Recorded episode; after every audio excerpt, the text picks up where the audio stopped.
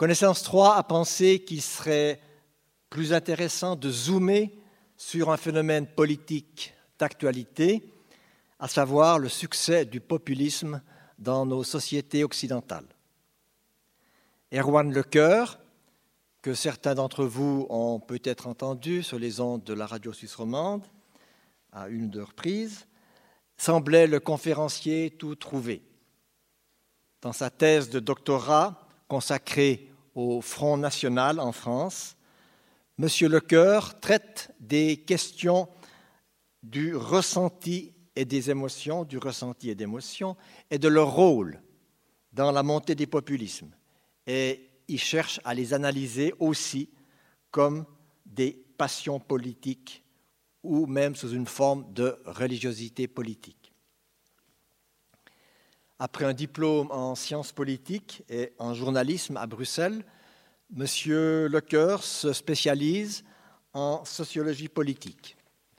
Auteur de trois ouvrages, Le néopopulisme à la française, 30 ans de Front National en 2003, un dictionnaire de l'extrême droite en 2007, et enfin Face au FN, Comprendre et agir en 2013.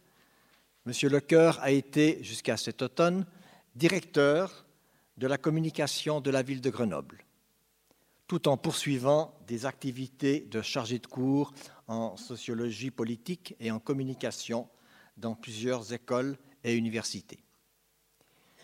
Nous le remercions d'être venu de l'autre côté de la frontière pour nous parler des populismes, une politique du ressentiment. Monsieur Lecoeur a beaucoup à nous dire. Il va un peu abréger son PowerPoint, mais a accepté de le mettre à disposition de qui s'intéresse à cet PowerPoint. Et donc, à, ce, à cet effet, il y aura une feuille quand vous quitterez la salle à la fin de la conférence et des questions. Et si vous souhaitez recevoir le PowerPoint de M. Lecoeur, vous pouvez mettre votre adresse email. Monsieur Lecoeur, merci d'avance et vous avez la parole. Merci à vous.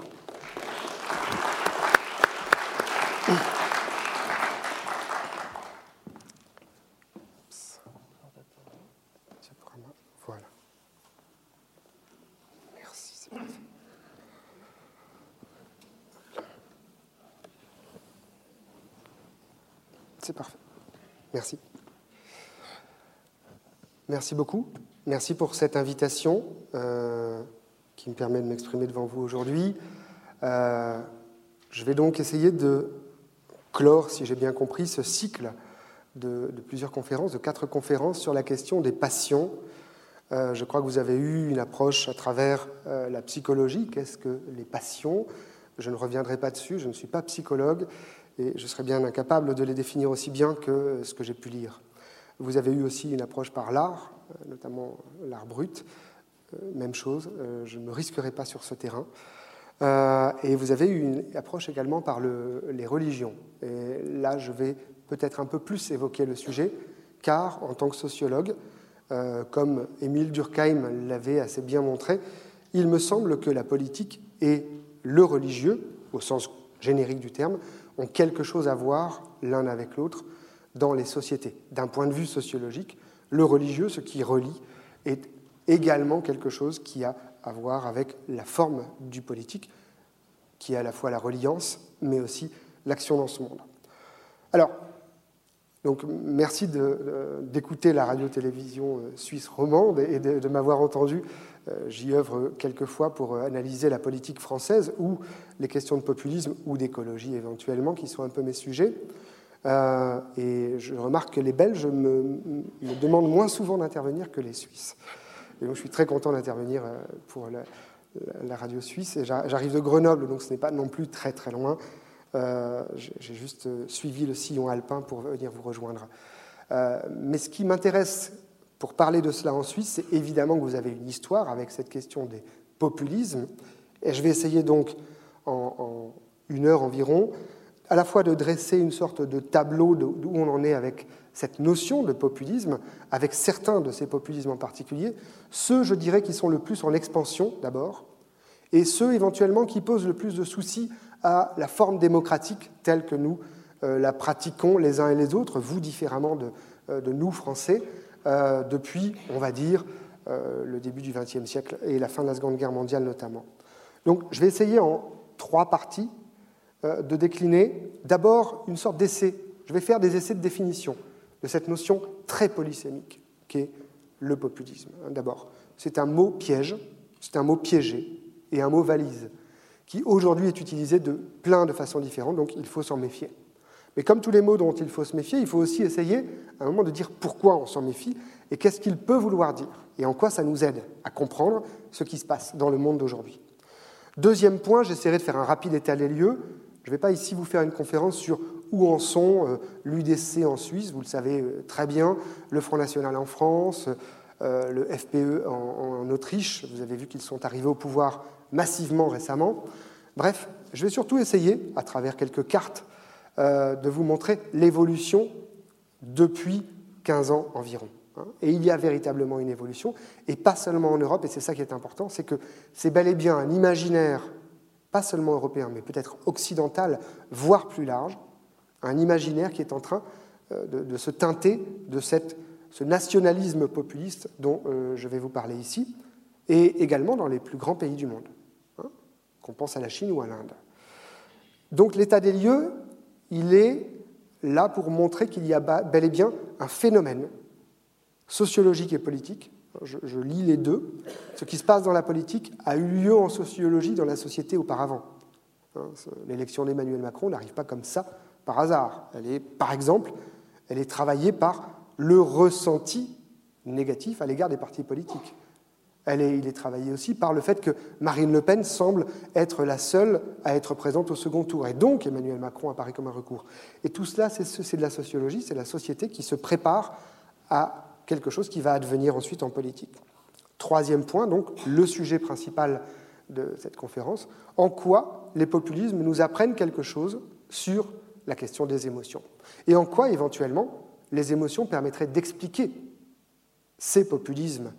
Alors, pas tous les populismes, mais ceux dont on parlait à l'instant, les populismes que l'on va dire autoritaires et nationalistes, par exemple, en quoi les émotions sont concernées. Quelles sont les émotions principales qui sont en, en jeu et quelles sont les émotions, et en l'occurrence, en tant que sociologue, je parlerai d'émotions collectives et pas seulement d'émotions individuelles. Hein, la peur, par exemple, est une émotion qui peut être vécue individuellement. Le sentiment d'insécurité est une émotion qui prend une société et qui commence à la travailler.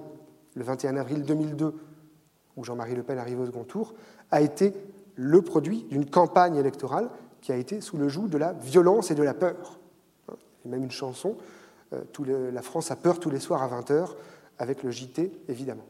Euh, donc il y a des peurs collectives ou individuelles, et il y a des émotions collectives également, qui travaillent nos imaginaires et qui font que ces populismes répondent à des questions, bien ou pas bien, mais en tout cas ils semblent répondre à des questions que se pose une majorité ou une minorité influente aujourd'hui de la population. Voilà, à travers ces trois. Et puis je finirai par des exemples de choses qui vont peut-être justement créer chez vous des émotions, des choses euh, qui sont de l'ordre de ce qu'on va appeler en politique de la propagande. Hein, la propagande, euh, je ferai une rapide définition, c'est cette propagation d'une vision du monde, d'une foi. Hein. Vous avez eu la gentillesse de, les citer. Voilà les trois livres que j'ai pu commettre sur le sujet, sur ces sujets, euh, depuis les années 2000.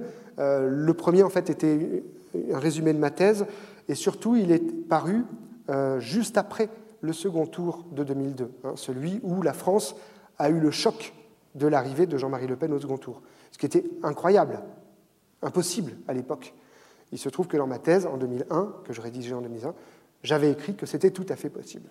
Euh, et ce n'était pas parce que euh, j'ai une boule de cristal, c'est juste parce que l'évolution sociologique de ce parti et le fait que Bruno Maigret avait raté sa sortie faisait que Jean-Marie Le Pen avait tout à fait la possibilité, à partir du moment où il y aurait un accident politique qui s'appelait Lionel Jospin, et un deuxième accident politique qu'on a oublié qui s'appelait Charles Pasqua, il ne s'est jamais présenté parce qu'on lui a demandé de ne pas le faire. Sinon, on sortait les dossiers qu'on avait sur lui. Si Charles Pasqua s'était présenté, il aurait sans doute pris une partie de l'électorat qui s'est reporté sur Jean-Marie Le Pen. Bref, les accidents politiques avaient créé ce choc euh, pour la France le soir du 21 avril 2002. Voilà pourquoi ce livre avait beaucoup, pas mal fait parler de lui à l'époque. Euh, ensuite, un dictionnaire donc, de l'extrême droite chez Larousse. J'ai juste dirigé ce dictionnaire avec euh, d'autres très bons auteurs dont Nona Mayer, dont Vincent, enfin des gens que vous connaissez peut-être, Jean-Yves Camus, etc. le dictionnaire, l'objectif c'était, il y avait une série de dictionnaires, la gauche, la droite, l'extrême gauche et l'extrême droite, et on m'avait confié l'extrême droite. Le but du jeu était par des entrées abécédaires de vraiment raconter une histoire très rapide. Et à l'époque, il y avait, c'était en 2007, évidemment l'entrée Marine Le Pen, puisque on avait tous déjà bien compris quelle serait la suivante. Et puis un petit livre face au FN, euh, si vous le trouvez gratuitement sur Internet, n'hésitez pas, c'est un peu le condensé de tout ça. Premier point, et cette définition de populisme. Alors, si on regarde sur Wikipédia, le populisme, c'est un type de discours et de courant politique, c'est important, discours, courant politique, qui fait appel aux intérêts du peuple, qui dit que les intérêts du peuple sont cela et cela. Euh, tout particulièrement en opposant les intérêts du peuple à ceux de l'élite. Là, on a affaire à un certain type de populisme. C'est le populisme du démos. C'est les petits contre les gros. Hein. c'est le peuple contre l'élite. Et le terme est régulièrement employé de plus en plus dans un sens péjoratif, synonyme en fait de démagogie. Et c'est là qu'est la difficulté, c'est qu'en fait, beaucoup de ce qu'on appelle des populismes sont juste des démagogies il y a des régimes et il y a des façons de s'adresser à un auditoire, à un électorat, à tout un tas de gens qui sont simplement de la démagogie. Ça ne crée pas pour autant la notion de peuple, puisque, et c'est cela que moi je voudrais apporter, c'est le populisme, en fait, c'est la construction d'un peuple. C'est un phénomène, ce n'est pas un État. C'est un phénomène. C'est pour ça que mon livre s'appelait Néopopulisme. Ce sont les nouveaux, les nouvelles façons de construire des peuples. Et on peut construire des peuples extrêmement différents on peut construire le peuple français. Hein, euh, c'est d'ailleurs euh, ce qui se passe au moment de la Révolution française. Mais que, voulait dire le peuple français à partir du moment où on acceptait que des étrangers puissent être citoyens et même élus? C'était un peuple français qui se définissait par une idéologie. Hein, ce n'est pas exactement le même peuple français que celui dont parle M. Jean-Marie Le Pen dès les années 80. Hein, le peuple français dont parle Jean-Marie Le Pen a une dimension ethnique et pas seulement démocratique. Donc c'est le peuple ethnos. Deuxième point, les populismes, et c'est là-dessus que moi j'insisterai, utilisent le besoin de collectif.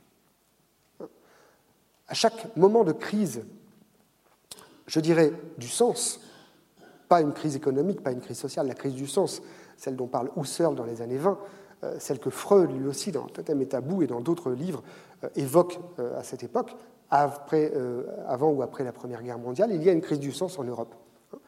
Il y a l'effondrement d'un modèle agricole particulièrement, hein, avec la Première Guerre mondiale. On a le passage dans le XXe siècle véritablement. Cette crise du sens renouvelle le besoin de collectif, de retrouver un peuple, une nation. Je rappelle que le XIXe siècle, c'est le siècle de la construction des nations. Euh, à la fois la nation française, avec Napoléon, se trouve enfin, après avoir fait la Révolution, exporte sa révolution, hein, Iéna, etc. La nation allemande se découvre, Bismarck, 1870, et gagne la guerre contre la France et devient donc, entre guillemets, une nation. L'Italie se cherche. Les nations européennes se créent dans ces années-là. Alors, à travers le monde, il y a d'autres nations qui ont préexisté, bien entendu, dont les Indiennes en Inde, euh, en Amérique, euh, également en Afrique. Mais en Europe, les nations se construisent. On passe des tribus, des clans, à la nation. Hein, des royaumes éventuellement, des duchés, des, des principautés, etc., aux nations. Et donc, ce besoin de collectif permet de donner du sens, parce qu'il y a un destin commun. On sait enfin quelle est notre place dans le collectif. Les religions font un peu la même chose. Hein. Mais là, on est dans le domaine du politique. Et le populisme, la construction d'un peuple, permet d'utiliser ce besoin de collectif que beaucoup de gens ont, surtout dans des moments de crise du sens. Troisième point, proposer une critique du système et des adversaires désignés.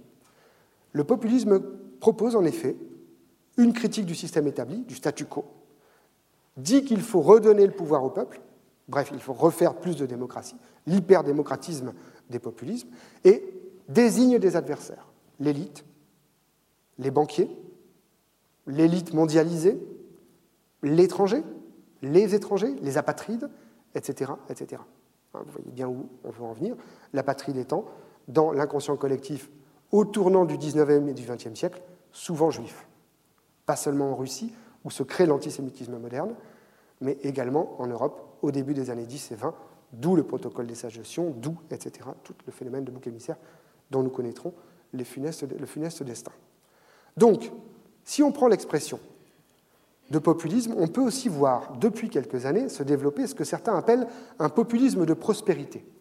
J'insiste sur cette notion parce que sinon, on pourrait mélanger le populisme avec, par exemple, les populismes d'Amérique du Sud, qui sont les populismes d'un peuple agraire qui veut se rebeller contre les dominants. On ne parle pas de ça en Europe depuis les années 70 et 80. On parle, regardez bien, des pays qui s'en sortent quasiment le mieux. Évidemment ici en Suisse, évidemment en Autriche, même en France, en Belgique flamande, hein, qui est le pays qui a explosé économiquement après la Seconde Guerre mondiale. On parle des Pays-Bas. On parle donc de pays où, a priori, économiquement, ça va plutôt bien. On parle de la Norvège, on parle du Danemark, on parle aujourd'hui de la Finlande et de la Suède. Que se passe-t-il dans ces pays prospères, encore prospères?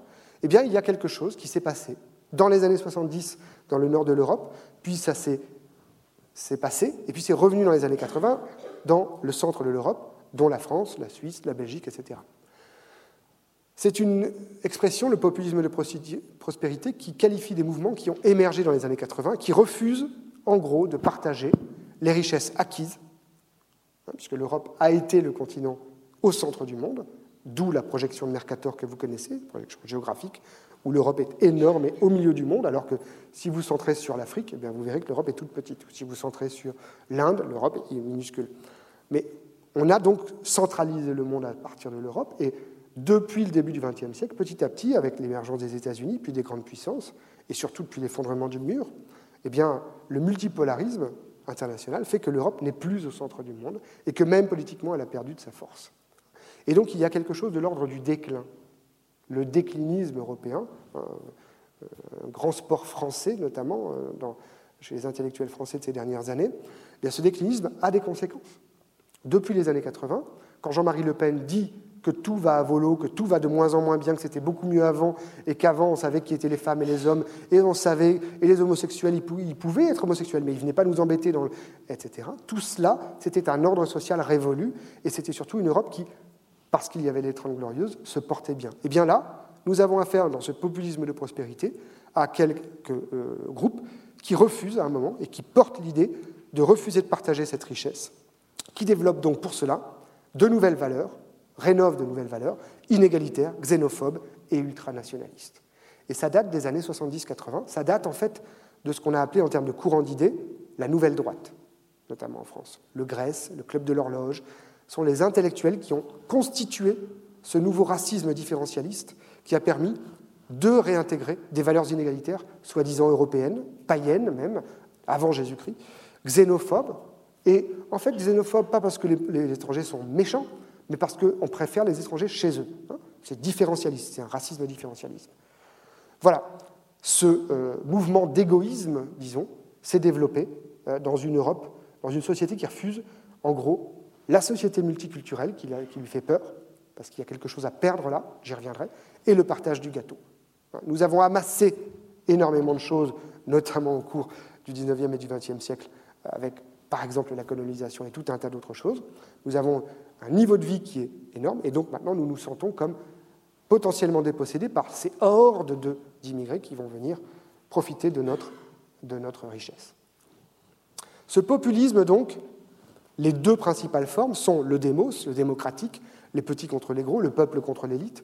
On le connaît bien ici en Suisse, on le connaît également en France, on le connaît en Autriche, on le connaît dans pas mal d'endroits, mais il se double généralement, et c'est là qu'est la polysémie du terme qui fait que les gens aujourd'hui, dont Marine Le Pen ou M. Blocher ou d'autres, disent mais bien sûr que je suis populiste, puisque je parle au nom du peuple. Non, non, mais de quel peuple parlez-vous? Vous créez le peuple au nom duquel vous parlez. Moi, je peux créer demain matin le peuple des gens qui euh, font moins d'un mètre 70, qui portent une chemise bleue et une cravate, euh, ou pas de cravate. Euh, je peux créer un peuple. on peut tous créer une sorte de peuple. Là, la question, c'est sur quel fondement créer ce peuple? Est-ce que c'est un peuple démocratique, hein, avec cette, cette façon de dire que les élites confisquent le pouvoir et donc d'appeler à une révolte, souvent conservatrice d'ailleurs, contre des élites Et nous verrons que c'est parfois le cas, ou bien est-ce que c'est un populisme carrément de l'ethnos? C'est-à-dire, on dit vraiment, en fait, on veut des gens comme nous, et on ne veut pas des gens pas comme nous. On ne veut pas des gens qui soit viennent d'ailleurs, soit ne nous ressemblent pas, soit même ne pensent pas comme nous culturellement. Disons-le clairement. Hein. il y a eu suffisamment de guerres de religion dans l'Europe euh, avant le XXe siècle pour savoir qu'il suffit d'une différence de religion pour s'étriper euh, à qui mieux mieux, et par milliers et milliers, alors même que nous n'avions ni canon euh, ni mitrailleuse. Donc l'ethnos, l'ethnique au sens sociologique du terme, l'ethnicité sociologique, c'est une reconstruction, en général, d'une identité bricolée. Cette notion même apparaît dans les années 60 chez les Italiens euh, de New York, qui rebricolent leur identité d'Italiens émigrés depuis une, deux, trois, quatre générations parfois. Et à partir de là, on a tout un tas d'ethnicités qui vont se rebricoler, se redévelopper dans tout un tas d'endroits à travers les États-Unis, l'Europe et, dans le monde. Hein. Mais ce n'est jamais une identité originelle. Il n'y a pas d'identité originelle pure. Hein. Nous avons tous, en termes d'ADN, une vingtaine de provenances potentielles. Euh, ça dépend du pourcentage et de celle que vous choisissez. C'est comme devenir breton. Devenir breton, c'est vous apprenez la langue, vous voulez être breton, vous devenez breton. Voilà. Vous n'êtes même pas obligé d'habiter en Bretagne. Il suffit que vous ayez mis à peu près les galettes de blé noir et ça devrait aller. Et le cidre, éventuellement.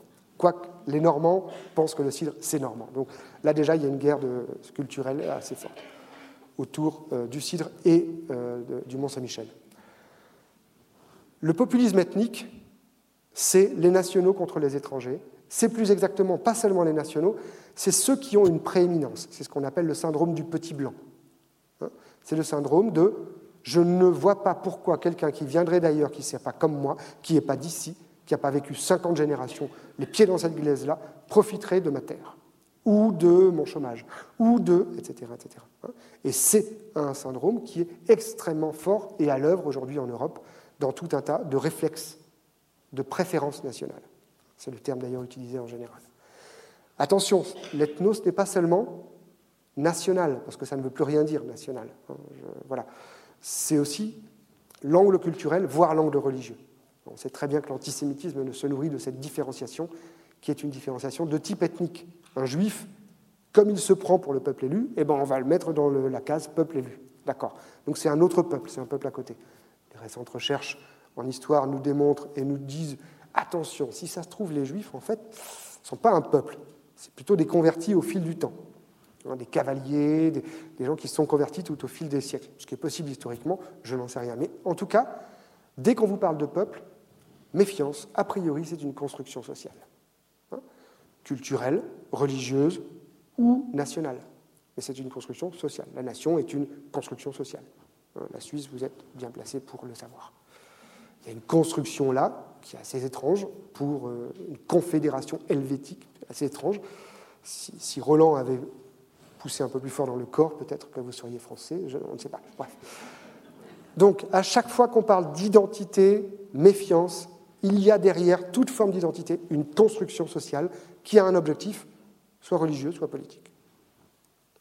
Donc, ce dont on parle, il y a trois types, on va dire, de critiques populistes de l'état du monde, pour faire rapide. Une principale, qui est celle à laquelle on pense en premier, les populismes nationalistes autoritaires, qui sont en fort développement en Europe, mais aussi dans le reste du monde. Hein. Je prends quelques exemples. Le Front National en France, la Ligue du Nord en Italie, le FPE en Autriche, Jobbik en Hongrie, l'AFD qui émerge depuis très peu de temps, mais qui très vite a pris de la place en, euh, Allemagne, l'UDC évidemment ici, euh, la Vlaams ex-Vlaamse en Flandre, etc., etc. On en a une quinzaine qui tiennent et qui s'appellent de façon très diverse, mais qui tiennent euh, je dirais, ce rang de critique du système, critique de la politique telle qu'elle se fait, critique de l'immigration, critique euh, à l'égard de la politique menée sur l'immigration. Et en général, ils peuvent être libéraux, ultralibéraux, c'est ce qu'ils sont en général, comme le Front National et d'autres à leur début.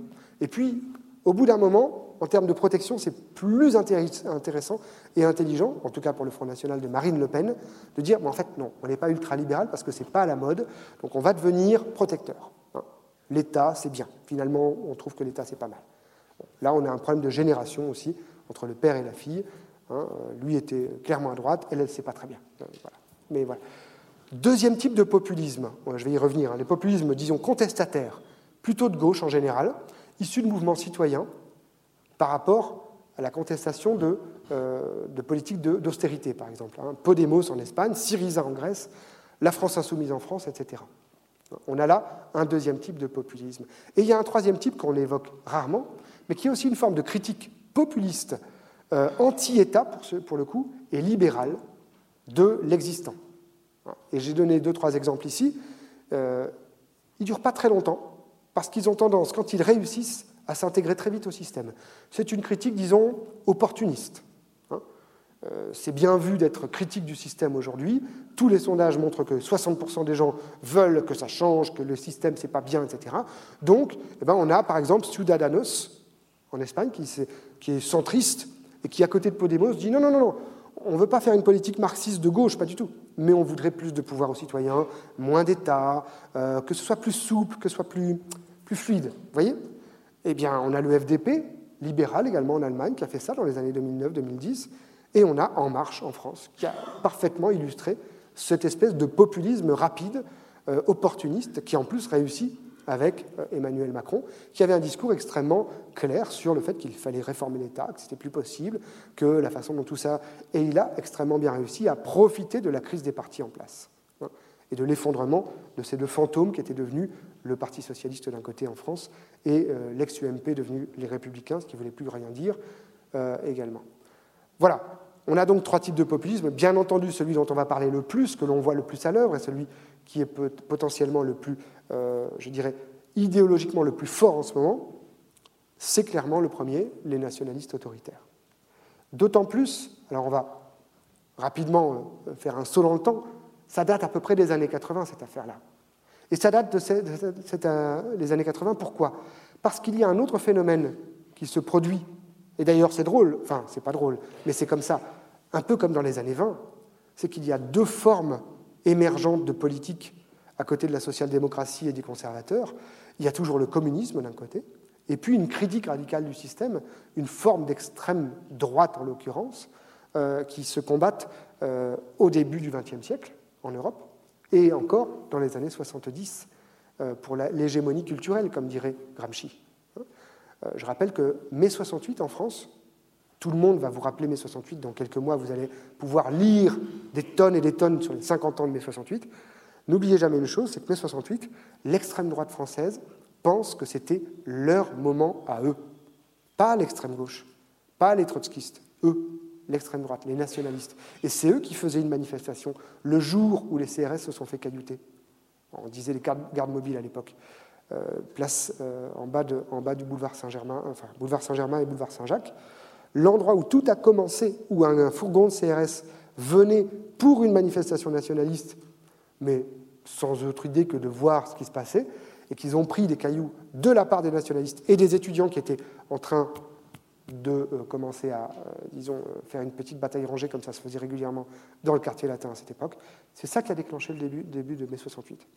Et l'extrême droite française, j'ai fait beaucoup d'entretiens avec tout un tas de militants d'extrême droite et de gens considèrent véritablement qu'ils avaient potentiellement l'hégémonie culturelle à cette époque-là, que De Gaulle avait trahi l'extrême droite puisqu'il était maurassien, comme vous le savez sans doute, mais qu'ils allaient revenir euh, dans les esprits, et que mai 68 les a empêchés, qu'en fait c'était une manœuvre du pouvoir pour empêcher que les nationalistes reviennent sur le devant de la scène, sur l'hégémonie culturelle.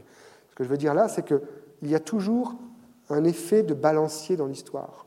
Le communisme a été très puissant dans les années 10, 15, 16, en Russie, en Allemagne avec les spartakistes, en France également, dans tout un tas de pays d'Europe, et le fascisme vient comme un retour de balancier extrêmement fort. Eh bien, nous avons dans les années 80 quelque chose un peu de cet ordre-là, ou plus exactement l'effondrement des partis communistes en Europe dans les années 60-70, après euh, le mur, euh, euh, Prague, Vienne et tout un tas d'autres événements de ce genre, les communistes perdent du terrain, et là, la force montante, ça devient, en l'occurrence Jean-Marie Le Pen, et clairement, la une, c'est l'effondrement du PC, la percée de Le Pen. Il y a une anecdote, Jean-Marie Le Pen vient à la maison de la radio, monte dans les escaliers, et pendant ce temps-là, Georges Marchais descend les escaliers, et Georges Marchais dit Ah, vous êtes là, vous Et Jean-Marie Le Pen dit Oui, oui, je monte quand, vous descendez. Et en l'occurrence, c'était exactement ce qui se passait. Alors, en Europe, il y a une vague qu'on appelle populiste nationaliste et autoritaire qui se développe. Rapidement, cette critique de la mondialisation qu'opèrent ces partis. Ils font d'abord une critique de la mondialisation. Ils appellent ça le mondialisme d'ailleurs. Hein. Le mot isme, ça, ça fait peur, donc c'est bien. Qui s'accompagne d'un rejet de l'immigration. Des politiques d'immigration comme des immigrations diverses. L'immigration, c'est la grande peur. Hein. C'est la peur du grand remplacement. Vous connaissez ce terme sans doute, hein, où les immigrés viendraient remplacer les autochtones. Et tout cela se double d'une critique du système politique, parce que c'est le système politique qui permet la démocratie molle, disons, qui permet que les immigrés puissent rentrer, qui permet que les promesses ne soient pas tenues, qui permet au chômage de perdurer, qui permet aux entreprises d'embaucher au moindre prix, etc., Ce système politique est au bout. cette critique s'accompagne d'une promesse, en fait, d'un État fort et moins coûteux. Et ça, c'est toute la difficulté de Marine Le Pen, c'est qu'elle doit expliquer comment elle veut faire plus de protection avec l'État, avec moins d'argent, puisqu'elle veut baisser les impôts, et voilà. Aucun énarque ne s'y est risqué aujourd'hui, mais on ne désespère pas d'en trouver un éventuellement. C'est le FN en France, c'est le PVV aux Pays-Bas, évidemment, c'est le FPE en Autriche, c'est Jobbik en Hongrie. Ce sont des partis qui peuvent passer à la gauche et à la droite. Le PVV, le FPE, il avait fait une alliance avec la gauche il y a longtemps. Il a maintenant une alliance avec la droite. Donc voilà, ce sont des partis opportunistes, ce sont des partis euh, qui vont surtout avoir une vision d'un État fort, éventuellement autoritaire. La deuxième forme, on va passer plus rapidement, mais c'est euh, aux accents d'antilibéralisme, clairement. Hein, c'est contre l'austérité, contre le libéralisme, contre, euh, on va dire, la politique menée dans l'Europe, l'Union européenne notamment, euh, depuis quelques années. On voit bien que c'est là où les pays ont le plus souffert des politiques d'austérité que ça s'est développé le plus. L'Espagne, la Grèce. Et au Portugal, c'est différent. Au Portugal, ça s'est joué dans les urnes. C'est-à-dire qu'aujourd'hui, c'est une majorité de gauche assez radicale qui est aux affaires en, Portugal et qui a redressé les comptes de la, de, public en plus, hein, au prix de pas mal d'efforts et de sacrifices. Mais néanmoins, il y a une forme de réussite. Le petit pays, là, on n'en parle pas trop. La Grèce, c'est moins une réussite, c'est même un effet repoussoir, hein, puisque vous savez que l'Allemagne ayant refusé de reporter euh, les crédits, etc., etc. Syriza s'est retrouvé coincé dans une espèce de système où il ne pouvait plus sortir de l'impasse, euh, devait rembourser des prêts absolument irremboursables, devait donc euh, faire une casse sociale extrêmement forte auprès des fonctionnaires notamment. Donc Syriza, c'est un peu le contre-exemple. Ils arrivent au pouvoir et ils n'arrivent pas parce qu'il y a quelque chose au-dessus de l'État. C'est bien ça toute la question que les populistes nationalistes posent, c'est comment se fait-il que le FMI, l'Europe et d'autres décident à la place de l'État? L'État arrive, voilà, c'est tout. Euh, vous élisez des députés qui décident euh, d'annuler la dette publique, la dette publique est annulée. Bon, tant pis pour les gens qui ont prêté l'argent. Voilà. Et euh, donc, il y a aussi ça, ce populisme de gauche se développe également, en moindre mesure, mais quand même, dans des pays où l'austérité a été beaucoup moins dure, comme en France, en Belgique ou aux Pays-Bas. En France, on a quand même, avec Jean-Luc Mélenchon et la France insoumise, ex-parti de gauche, euh, c'est quand même 19% à la dernière élection présidentielle. C'est la principale force de gauche aujourd'hui. C'est le seul opposant à Emmanuel Macron aujourd'hui. Hein, il n'y a plus de parti socialiste, il faut être très clair. Hein, donc voilà, on a une montée comme ça de ce. Alors eux-mêmes se disent populistes parce qu'ils parlent au nom du peuple, parce qu'ils construisent un peuple, et de fait, ils construisent une forme, un peuple, hein, une vision populaire du monde. Ce n'est pas le même. Et puis la troisième forme, c'est euh, aux accents anti-État, il met en scène un rejet des élites traditionnelles et des bureaucraties surtout des bureaucraties coûteuses et obsolètes. Hein. Néanmoins, euh, même s'il insiste beaucoup sur la corruption des élites et comme, comme, caste, en général, ce sont des gens qui sont issus de ces élites qui portent cette vision. Euh, Ciudadanos, En Marche, euh, voilà. Comme je vous le disais, très souvent, quand ils réussissent, ils s'intègrent au système assez rapidement et ils appliquent le même genre de politique. En trois cartes, voyons rapidement comment tout ça a évolué. Voilà la carte en 2001. À droite, vous avez les scores. Plus c'est rouge, plus les scores sont forts. Vous voyez bien qu'il y a la Suisse et l'Autriche, en gros. Vous êtes au cœur du dispositif, finalement, ici. Un peu la Belgique, un peu la Pologne et un peu la Norvège. La France, on est autour de entre 10 et 15% hein, 2002, 2001, 2002. Il arrive au deuxième tour avec 16% Jean-Marie Le Pen. L'accident est électoral. Il ne fait que 200 000 voix de plus qu'en 95. Ce n'est pas du tout une progression, contrairement à ce que les éditorialistes ont voulu écrire. Hein, il n'y a pas de progression, il y a juste un accident électoral en face et une démobilisation de l'électorat extrêmement forte. 28% d'abstention avec 4 500 000 voix, vous passez au deuxième tour. Voilà. Ça, c'est 2001. Voici 2010. Vous voyez que déjà l'Europe du Sud commence à se teinter un peu. Ça commence à devenir un peu plus foncé. L'Italie, toujours l'Autriche, les Pays-Bas, hein, l'effet Pimfortuin, et puis Gerd Wilder. La France également, où ça monte, 2010. Marine Le Pen arrive, elle reprend le flambeau, elle remonte quelque chose, une nouvelle proposition, et aux élections intermédiaires, ça commence à, vraiment devenir euh, difficile, notamment régional. Et puis 2017. Voilà, là on est carrément dans 35% et plus en Autriche, hein, où, je vous le disais, ils ont quasiment ils ont un vice-chancelier en Autriche. Hein, le FPE, c'est un vice-chancelier. Et ils ont les six ministères les plus importants, dont euh, le ministère des Affaires étrangères. Sur l'Europe, ça va être compliqué de parler avec l'Autriche. D'autant plus que, comme vous le savez, à côté, il y a la Hongrie avec Orban, Viktor Orban, qui n'est pas du tout pro-européen, qui réfléchit très sérieusement à partir de l'Europe. Je n'ai pas évoqué le Brexit, mais ça met aussi une ambiance un petit peu particulière dans l'Union européenne ces temps-ci. La Pologne, l'axe Pologne-République tchèque, où un populiste vient de se faire réélire avec l'appui de Poutine. Euh, euh, en dessous, la Hongrie, l'Autriche, et vous qui commencez à vous poser des questions pour savoir si des juges euh, européens ont le droit de dire quoi que ce soit sur ce qui se passe chez vous, c'est vrai que l'Union européenne en ce moment ne va pas très fort. Hein. les élections de 2019 vont être compliquées. Mais voilà, l'état des lieux, c'est celui-là. On a quand même une progression très forte, puisqu'on passe le seuil des 30%, c'est-à-dire le seuil d'une majorité relative. Et dans plusieurs pays, ces partis sont au seuil de prendre le pouvoir. On a eu un petit peu peur avec Marine Le Pen aux dernières élections présidentielles. Je vous rappelle que pendant un an, elle était la seule à être au second tour. Tous les autres étaient éliminés. Et au second tour, il n'y en avait qu'un qui pouvait la battre, déclaré, il s'appelait Alain Juppé. Tous les autres perdaient. François Hollande perdait, euh, Jean-Luc Mélenchon, on n'était pas sûr, etc., etc. Donc il y avait un vrai problème en France. Donc, l'ambiance générale n'est pas rose, plutôt marron. Euh, je pas choisi la couleur moi-même, hein, mais autour, dans le reste du monde, il y a aussi quelque chose qui les pousse en avant, qui les aide fortement. C'est ce qui s'est passé aux États-Unis, bien sûr, avec Donald Trump. Ce n'est pas du tout un hasard si la plupart des dirigeants de ces partis sont allés voir Donald Trump ou ont récupéré des conseillers de Donald Trump, comme Marine Le Pen pour sa campagne, ou des financements, ou des aides, voire même des médias.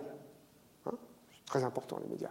Donc Donald Trump, il est plutôt pro-mouvement autoritaire en Europe, parce que tout ce qui ira contre l'Union européenne sera bénéfique pour lui. Hein, L'Amérique n'est plus pro-européenne. Et puis il y a le deuxième euh, euh, comparse dans l'histoire, Vladimir Poutine, dont on ne sait pas très bien quel est le degré de euh, proximité avec Donald Trump et son équipe. Enfin, ou plus exactement l'inverse. On ne sait plus très bien si Vladimir Poutine a financé ou pas la campagne de Donald Trump, pour le dire explicitement. Et Vladimir Poutine a très clairement, ne le reconnaît pas officiellement, mais plusieurs de ses dirigeants le reconnaissent quasi à mi-mot, financé Marine Le Pen en France, la campagne en Autriche, celle en République tchèque, etc., etc. Vladimir Poutine a tout à fait intérêt à ce que ces gens prennent de plus en plus de place pour démanteler petit à petit l'Europe, pour qu'il puisse faire en gros ce qu'il a un peu envie euh, dans notamment les pays baltes et ailleurs. Donc on est très clairement, en plus, lui, objectivement, il a euh, le pouvoir de façon quasi autoritaire. Donc il y a bel et bien, euh, dans ces pays, une propension à aider ces mouvements-là. Et puis tout autour, le reste du monde, ne l'oublions pas. Dans le reste du monde, il y a quelque chose de l'ordre d'une fin de civilisation qui est en train de se jouer. On ne parle pas juste de petits problèmes socio-économiques, on parle d'un problème de type civilisationnel, et plusieurs civilisations arrivent un peu en bout de course, ou sont en train de se réinventer. Et elles se réinventent comme la Russie, comme d'autres pays comme l'Inde, la plus grande démocratie du monde quand même, la Chine, le pays le plus peuplé au monde quand même, rien que la Chine et l'Inde, c'est quasiment 1 sur 3 sur la planète aujourd'hui. Un peu moins, mais pas loin. La Chine, l'Inde, la Russie, les États-Unis, vous avez euh, oui, 1 sur 3 facilement. D'accord? Et surtout, vous avez les principales puissances économiques et de loin. Donc tous ces pays ont des régimes aujourd'hui qui prônent des idées nationalistes et populistes. Voire, en Inde, ultranationalistes et religieuses. Le Bharatiya Janata Party en Inde, le parti du nationaliste hindou, et non pas indien, hindou, euh, avec M. Modi, il y a en ce moment des pogroms, des assassinats, des lynchages de gens qui osent manger de la viande, hein, de la viande de vache notamment. Donc on a une armée, le RSS, euh, le Rashtriya Shivsena, l'armée de, de, Shiva, pour le dire rapidement, de 2 millions de personnes entraînées, formées, qui euh, pourchassent les musulmans et les non-croyants hindous qui oseraient manger du beefsteak euh, à midi ou le soir. On a une tension extrêmement forte puisque Modi a décidé de libéraliser extrêmement fortement, rapidement l'économie indienne, encore plus qu'elle ne l'était déjà, et donc de sortir du modèle protectionniste à la socialiste, hein, l'Inde en 1947, euh, lors de l'indépendance, à un modèle, on va dire, social, euh, pas démocrate, mais social-démocrate, et surtout très centralisé. Là, c'est en train d'exploser, et Modi euh, a décidé véritablement de passer encore un cap, alors que c'était déjà le cas dans les années 90, vers l'ultralibéralisme. Et pour compenser, pour ne pas tout donner à la mondialisation tous azimuts, parce que l'Inde est une civilisation en soi, eh bien, il fait en sorte que les valeurs hindoues revivent extrêmement fortement. En ce moment, euh, il y a une série télé qui est en train de sortir en Inde et qui fait euh, qu'il euh, y a des gens qui se font, on va dire, tuer dans les rues parce qu'ils osent aller au cinéma voir ce, film. Ce n'est pas une série télé, pardon, c'est un film au cinéma. Et donc il y a des hindous qui se mettent devant les salles de cinéma et qui empêchent les gens de rentrer. Pourquoi? Parce que le film met en scène un prince musulman moghol du XVe siècle euh, qui séduit une princesse hindoue au XVe siècle. Et c'est absolument insupportable aux hindouistes nationalistes de rappeler qu'en fait l'Inde a été moghole et donc musulmane pendant des siècles. Voire même que l'hindouisme dont il parle n'a jamais existé. Ce qui est historiquement une réalité. Il n'y a pas d'hindouisme, il y a des hindouismes extrêmement divers. Et depuis l'écriture des lois de Manu en 1500 avant Jésus-Christ, il y a eu tout un tas d'hindouismes. Et les Aryens qui sont arrivés très tardivement et qui ont remplacé les populations dravidiennes du Sud, aujourd'hui pensent pouvoir réinventer entièrement l'hindouisme tel que eux le veulent, c'est-à-dire avec euh, Shiva et deux, trois autres euh, figures tutélaires, etc. Il y a 33 millions de dieux dans la religion, les religions hindoues. Ils en choisissent trois et ils les gardent. Bref, il y a une construction idéologique absolue, religieuse et politique. Et l'Inde, comme la Chine, sont les deux grandes puissances asiatiques qui sont en train d'exploser en termes économiques. Donc là, on a aussi une ambiance où les plus grandes puissances, proches de nous ou euh, problématiques en termes, par exemple, religieuses, je parle de l'Inde, je pourrais parler de l'Iran ou de la Turquie, la Turquie qui vient euh, depuis quelques jours maintenant de faire une opération militaire complète en Syrie, sans rien demander à personne, et personne ne réagit. Pourquoi?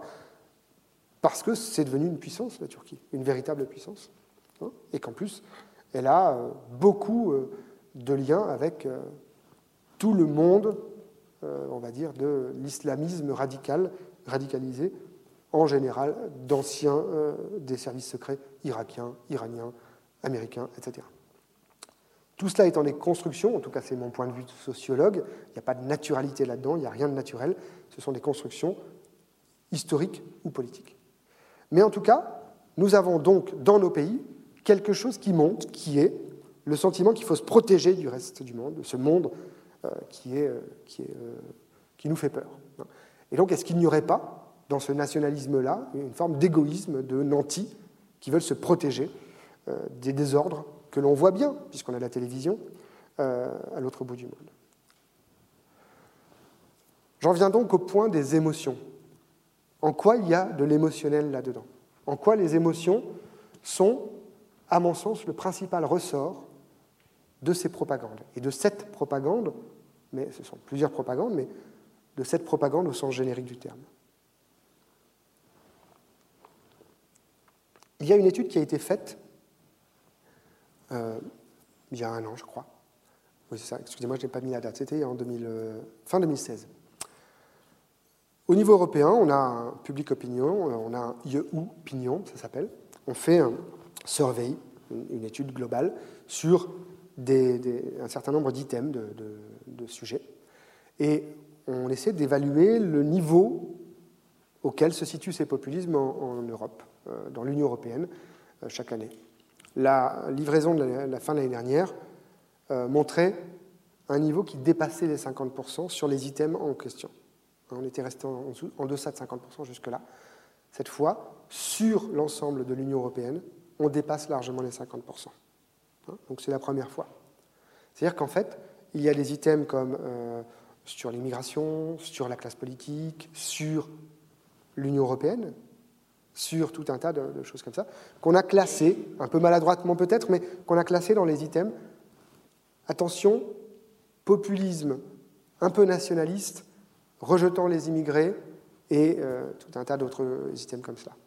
Évidemment, fin 2015, l'actualité et ce qu'on a appelé plus tard la crise euh, migratoire, qui a frappé l'Europe, ou plus exactement, qui est arrivée en Europe depuis la Syrie, mais aussi tout un tas d'autres lieux, hein, la Libye, où on est allé faire la guerre, la Syrie, où on a laissé euh, la guerre s'installer, tout un tas de pays, euh, il y a eu énormément d'immigrés d'un seul coup. Ça a fait un choc, un choc médiatique, un choc analogique. Nous avons vu par analogie cette crise migratoire, ces pauvres airs euh, au milieu de la Méditerranée, comme une sorte d'invasion, puisqu'il y en avait tellement qu'on ne savait pas très bien comment on allait pouvoir faire. D'où aussi l'attitude de Angela Merkel, qui a dit Moi j'en accueille un million. D'abord parce qu'elle en a besoin pour son économie, et puis peut-être en plus parce qu'elle pense que son opinion est prête et que euh, ça va faire du bien à son pays, qui est un pays vieillissant, comme tous les pays d'Europe, même la France, euh, on le sait désormais. Hein.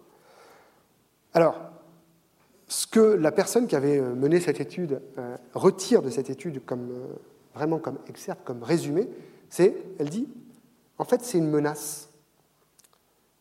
Ces gens-là jouent sur la menace ils vont vous instiller dans l'esprit qu'il y a, euh, donc euh, Madame Le Pen, Monsieur Wilders, Monsieur Hofer en Autriche, Frauke Petri en Allemagne, les discours qui disent la menace est partout, les autres ne font rien, ne vous inquiétez pas, nous allons vous aider.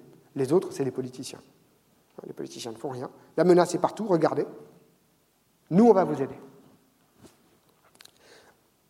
Cette phrase me semble assez bien résumer quelque chose qui est un principe assez simple qui est qu'en fait, elle dit que c'est une technique de communication parce qu'elle est euh, fonctionnaire européen et qu'il ne faut pas dire propagande, d'accord? Mais c'est une forme de propagande omniprésente dans tous les discours des populistes de droite partout en Europe. Très bien.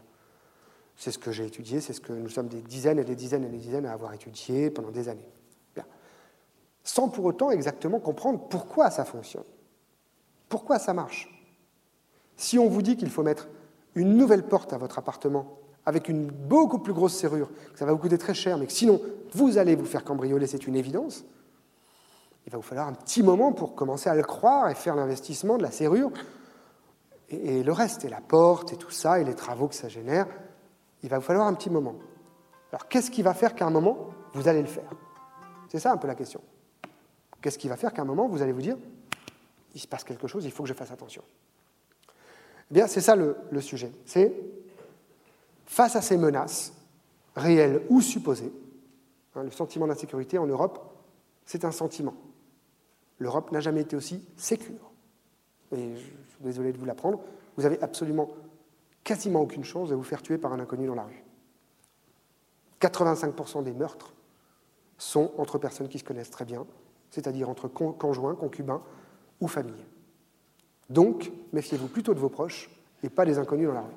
Non, je ne disais pas ça pour euh, tout de suite, maintenant, mais sociologiquement, nos sociétés sont de plus en plus sécures. Il y a de moins en moins de meurtres, il y a de moins en moins de meurtres pour aucune raison dans la rue, tellement que quand il y en a un, ils font la une des journaux. Hein, il y a 50 ans, ce n'était pas dans ces sociétés-là qu'on vivait. On vivait dans une société beaucoup plus insécure, où en effet il y avait des rapts, des euh, enlèvements, euh, des meurtres dans les villages, pour euh, des, dettes d'honneur, des ceci, des cela, bien sûr, il y avait un nombre de meurtres au mètre carré et au nombre de personnes vivant sur cette planète bien supérieur il y a 50 ans qu'aujourd'hui. Donc en fait, nous vivons dans une société ultra sécurisée par rapport à il y a 50 ans, dans laquelle la problématique serait peut-être différente. C'est un, je vous le disais, se méfier de vos proches, et deux, qu'est-ce qui nous arrive? C'est quoi l'aventure? S'il n'y a plus de danger dans la rue, sauf de se faire insulter par je ne sais qui ou je ne sais quoi, sauf que la caissière est pas gentille, sauf que euh, on va emboutir ma voiture, mais je vais même pas mourir parce qu'il y a un airbag, un ceci, un cela. S'il n'y a plus de danger, plus d'aventure, alors nous sommes dans une société un peu vieillissante, l'Europe au sens global, qui s'évertue à s'inventer ou à se créer ou à jouer avec des peurs. Et donc, le sentiment d'insécurité, lui, n'a cessé de progresser dans nos pays. Énormément. Comme le sentiment d'insatisfaction. Comme ce que Engelhardt a appelé le sentiment de frustration relative. La frustration relative, c'est très intéressant, c'est chacun d'entre nous estime ce qu'il pourrait ou devrait avoir, étant donné ce qu'il voit à la, télévision, ce qu'il a appris, les livres, les diplômes, les ceci, là où il vit, qui est son papa, qui est sa maman, qui est etc., estime ce qu'il devrait avoir et dit Ah, mais il me manque tout ça, moi, par rapport à ce que je devrais avoir, en fait. 1970, hein première grande étude sur le niveau de frustration relative sur la société post-matérialiste et post-industrielle.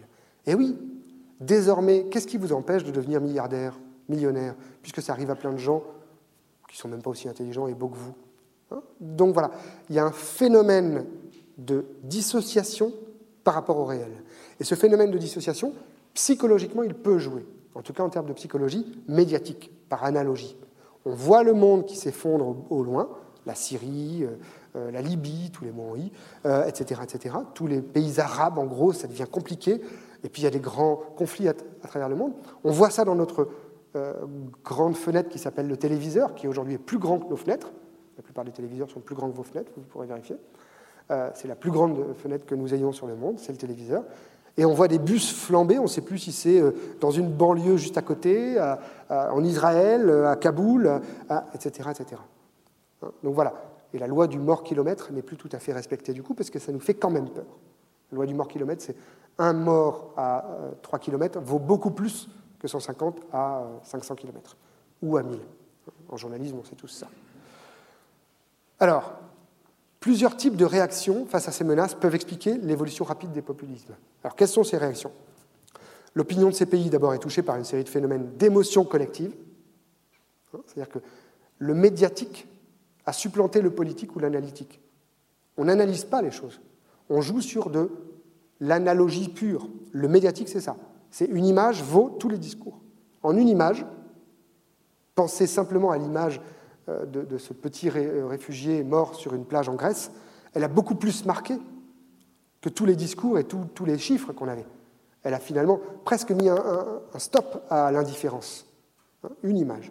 Eh bien, d'autres images peuvent donner un, un allant à l'antisémitisme, à l'anti-islamisme, à tout un tas d'autres choses. Hein, donc il y a des phénomènes d'émotion collective qui sont instrumentalisés ou encouragés par certaines politiques et par certains politiques. Je vais avancer un petit peu pour aller directement sur mon sujet. On pourrait aborder quelques types d'émotions. La première, je vais l'appeler la peur de la mondialisation. La deuxième, c'est le besoin d'identité. Ce sont des besoins, des peurs. Hein, vous avez étudié le phénomène d'émotion. Moi, je vais essayer d'en tirer quatre. Le sentiment d'être abandonné, c'est la troisième. C'est important, le sentiment d'abandon. Même en psychanalyse, je, enfin, je parle sous le, le contrôle d'un psychanalyste. Mais il me semble que c'est important en psychanalyse. Et enfin, il y a le ressentiment. Et pour moi, c'est la clé de voûte du système sur lequel joue cette propagande. Premier point, la peur de la mondialisation. C'est une réaction à la dérégulation, bien sûr, sociale, qui a cours dans les pays occidentaux depuis une vingtaine d'années, trentaine d'années peut-être, et à la compétition. Alors la compétition, bah, c'est l'étranger. Et oui, quand vous avez des étrangers qui arrivent dans votre pays, vous êtes soumis à une nouvelle compétition. Vous aviez un diplôme Bac plus 2, L'étranger, il arrive et lui, il est déjà à Bac plus 4. Et est-ce que c'est juste qu'il ait le boulot à votre place?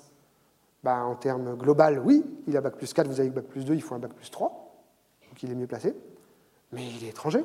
Vous étiez là avant. Pourquoi il est venu de son pays pour euh, qu'il reparte dans son pays? On a besoin de Bac plus 4 là-bas. Voyez Le phénomène, c'est un phénomène de compétition exacerbée. Hein, et la mondialisation, c'est ça. Ce phénomène de mondialisation où tout se vaut et tout peut s'échanger, il est vécu par les personnes, par les gens, à titre individuel et collectif, comme c'est une compétition exacerbée. D'accord Alors, cette peur de la mondialisation, elle arrive aussi quand il y a un malaise dans ce qu'on va appeler une civilisation. Freud en a beaucoup parlé, qui se répète un peu comme au début du XXe siècle, le passage d'un siècle à l'autre. Et oui, nous passons au XXIe siècle. C'est peut-être en ce moment, c'est peut-être pas le 11 septembre qui est la date clé, c'est peut-être juste autour on est en train de passer dans l'ubérisation, l'intelligence artificielle, tous ces phénomènes, les migrations massives, le changement climatique qui va entraîner des centaines de millions de migrants prochainement. Tout ça, c'est en train d'arriver. Et nous avons à nous adapter à ça. Évidemment, ça fait très peur. C'est normal. Et la crise du sens, qui revient, comme le disait Husserl sur l'Europe des années 20. Deuxième point, le besoin d'identité. Suite à ce qu'on va appeler l'effacement des appartenances traditionnelles, l'école, la caserne, la famille, toutes les appartenances sociales. Vous étiez euh, euh, petit chef, il y avait grand chef, il y avait. Eh ben maintenant, il y a le management, vous savez, c'est tout le monde pareil. C'est compliqué, tout le monde pareil, parce qu'on est quand même viré à la fin du mois. Donc voilà, il y a des appartenances et des, règles traditionnelles qui s'effacent et qui laissent cours à une espèce de Zinlaus, pas de sens, on ne sait plus très bien. Et là-dedans, si vous mettez d'abord la compétition internationale avec les étrangers qui arrivent du bout du monde et le fait que les appartenances traditionnelles qui justifiaient que c'était vous qui aviez le job parce que votre tonton y bossait déjà à la poste, eh bien, vous avez le besoin de rénovation d'un honneur ethnique. Blood and Honor, il s'appelle. Les plus durs des durs, les, groupuscules les plus, les plus fanatiques de la race blanche, s'appellent Blood and Honor le sang et l'honneur. Ils rénovent leur honneur ethnique. Je suis peut-être un débile, je n'ai pas fait d'études, ma femme s'est barrée avec tout, le, etc. J'ai pas d'argent, je ne sais pas compter jusqu'à 25, je parle qu'une langue, mais je suis blanc et je suis d'ici, donc je veux le job. Point. Et c'est tout. Je veux la préférence nationale. Je veux le retour à la tribu d'origine. J'étais le fils du chef, je ne vois pas pourquoi un autre deviendrait le fils du chef à ma place. Hein voilà. Évidemment, ça va profond chez nous, ça va chercher très profondément, dans quelque chose qui est ancré traditionnellement, qui fait que, oui, le, fils du paysan, il reprenait la terre, et puis, et, puis le fils d'ouvrier, il avait le droit de faire des études dans les années 60, et tout a changé. Les filles mettaient des mini-jupes, et elles avaient le droit aux pantalons, et, même euh, en 82, en France, on n'allait plus en prison quand on était homosexuel. Ah ah et en 69, on avait même le droit d'avoir un chéquier à son nom quand on est une femme vous rendez compte? Eh bien oui. Pardon? C'est plus tard pour vous. Mais en Turquie, elles ont voté en 23. Donc, euh, vous voyez, tout est possible. La rénovation de cet honneur ethnique, c'est la population européenne occidentale qui s'est vécue comme le centre du monde, qui avait ses privilèges, et ces privilèges s'éloignent avec l'arrivée d'étrangers et avec la mondialisation. Et ça, c'est difficile à subir. C'est le syndrome du poor white trash de Max Weber. Il a étudié ça chez les Américains, qui, à la fin du XIXe siècle, lorsque l'esclavage a été aboli aux États-Unis, se sont retrouvés, tous les petits blancs qui étaient propriétaires d'esclaves, se sont retrouvés en compétition avec leurs anciens esclaves, qui étaient plus beaux, plus jeunes, plus dynamiques, plus, plein de choses, et qui avaient même le droit de draguer les filles. Vous vous rendez compte? Eh bien, qu'est-ce qui s'est passé? Ils ont créé le Ku Klux Klan pour tuer les Noirs. Comme ça, le problème était réglé. Je vais un peu vite, mais il y a un vrai syndrome de l'honneur ethnique à rénover. Et c'est le besoin d'identité qui fait ça, cette perte d'identité du centre du monde. Je suis un petit peu en retard, donc je vais avancer. Le sentiment d'être abandonné par les institutions, par les politiques, par tout le monde. Hein. sentiment de mais comment avant euh, j'avais droit à ça, j'avais droit à ça, j'ai plus droit. C'est faux. Avant ils n'avaient pas droit à ça. Il n'y avait pas de couverture chômage, il n'y avait pas de tout un tas de choses pour les grands-parents. Hein. L'âge d'or dont il nous parle, il n'a jamais existé. Ou alors pour seulement certains d'entre eux. Mais pour la plupart, pour la grande majorité, il n'y avait pas d'âge d'or. C'était bien plus dur. Oui, c'était plus dur, mais on était, on était plus pauvres, mais on était beaucoup plus heureux. Oui, d'accord, ok. à l'époque, vous vouliez être plus riche, hein, quand même. Voilà, les Trente Glorieuses ont laissé quelque chose de très fort. Et donc, cet abandon par les institutions, ce sentiment d'abandon, génère une demande de considération et d'autorité. Les deux. Je veux être considéré et je veux que ce soit le chef qui me regarde. Et je veux être le copain du chef. Je veux faire partie de la bande. D'où le vote Sarkozy. Le vote Sarkozy, c'était vraiment, on a fait des études quali. Sarkozy, il me ressemble, il est aussi, il parle un peu comme moi. D'abord, euh, c'est bien, moi j'aime bien. Et puis si lui il est élu, je suis sûr que moi je vais y gagner quelque chose, parce que je dois faire un peu partie de sa bande à lui. Alors que l'autre, là, la folle, euh, je ne fais pas partie de sa bande. C'est Ségolène Royal. Hein. c'est des vrais phénomènes qui, qui entraînent un vote, véritablement. Et donc, la demande d'autorité, elle grandit à mesure que la dérégulation des institutions s'opère. Bref, le libéralisme politique et pas seulement économique, cède le pas aujourd'hui à un illibéralisme. Et c'est ce que revendique Viktor Orban en Hongrie, en Inde, en Russie. Il revendique le illibéralisme. Ce n'est pas de l'antilibéralisme, c'est un libéralisme qui s'absout d'un certain nombre de règles. Ce n'est pas obligatoirement super démocratique, mais ça marche. Hein. voilà. Alors euh, maintenant, euh, vous faites avec les gars. C'est comme ça. Hein, Victor Orban, il tient la presse et les médias et il dit bah, c'est comme ça. si vous n'êtes pas d'accord, bah, votez un truc à l'Europe et puis on verra. Voilà. Et de plus en plus de pays sont en train d'aller vers cet illibéralisme qui est une nouveauté sémantique. Voilà. Mon quatrième point, c'est le ressentiment en politique. La politique du ressentiment. Face au sentiment d'insécurité, sociale, symbolique, psychologique ou physique, la demande de rassurance est illimitée. Parce que la frustration peut grandir de façon illimitée, puisqu'elle est relative. Je devrais être milliardaire, je ne comprends pas pourquoi je ne gagne que 5 000 euros par mois. 5 000, c'est pas mal quand même. Oui, mais je devrais être milliardaire. Vous voyez, le niveau de frustration, d'où le fait qu'il ne faut jamais gagner plus de 5 000 euros, parce qu'après, vous n'arrivez plus à vous en sortir. La politique du ressentiment, c'est un concept que Marc Angenot a, évoqué. C'est un linguiste, il a travaillé sur ces questions. Il a écrit un livre qui s'appelle Les idéologies du ressentiment, en 96, 96, pardon, qui en fait l'un des vecteurs des idéologies politiques identitaires et nationalistes. Ça tombe bien, c'est notre sujet du XXe siècle. Il conçoit le ressentiment comme une attitude politique qui se caractérise par une accumulation de griefs.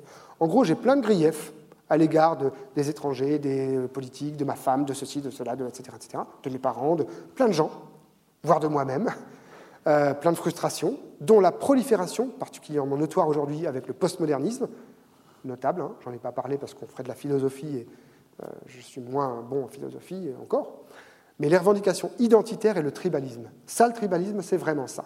Le tribalisme, c'est le début du nationalisme. Hein. Et tout ça alimente les diverses formes de discrimination et de conflictualité sociale. En gros, moins je suis à l'aise avec mon identité, plus j'ai des revendications, plus j'ai de la frustration, et plus je vais repousser vers l'autre tous mes griefs. Et je vais faire naître une colère.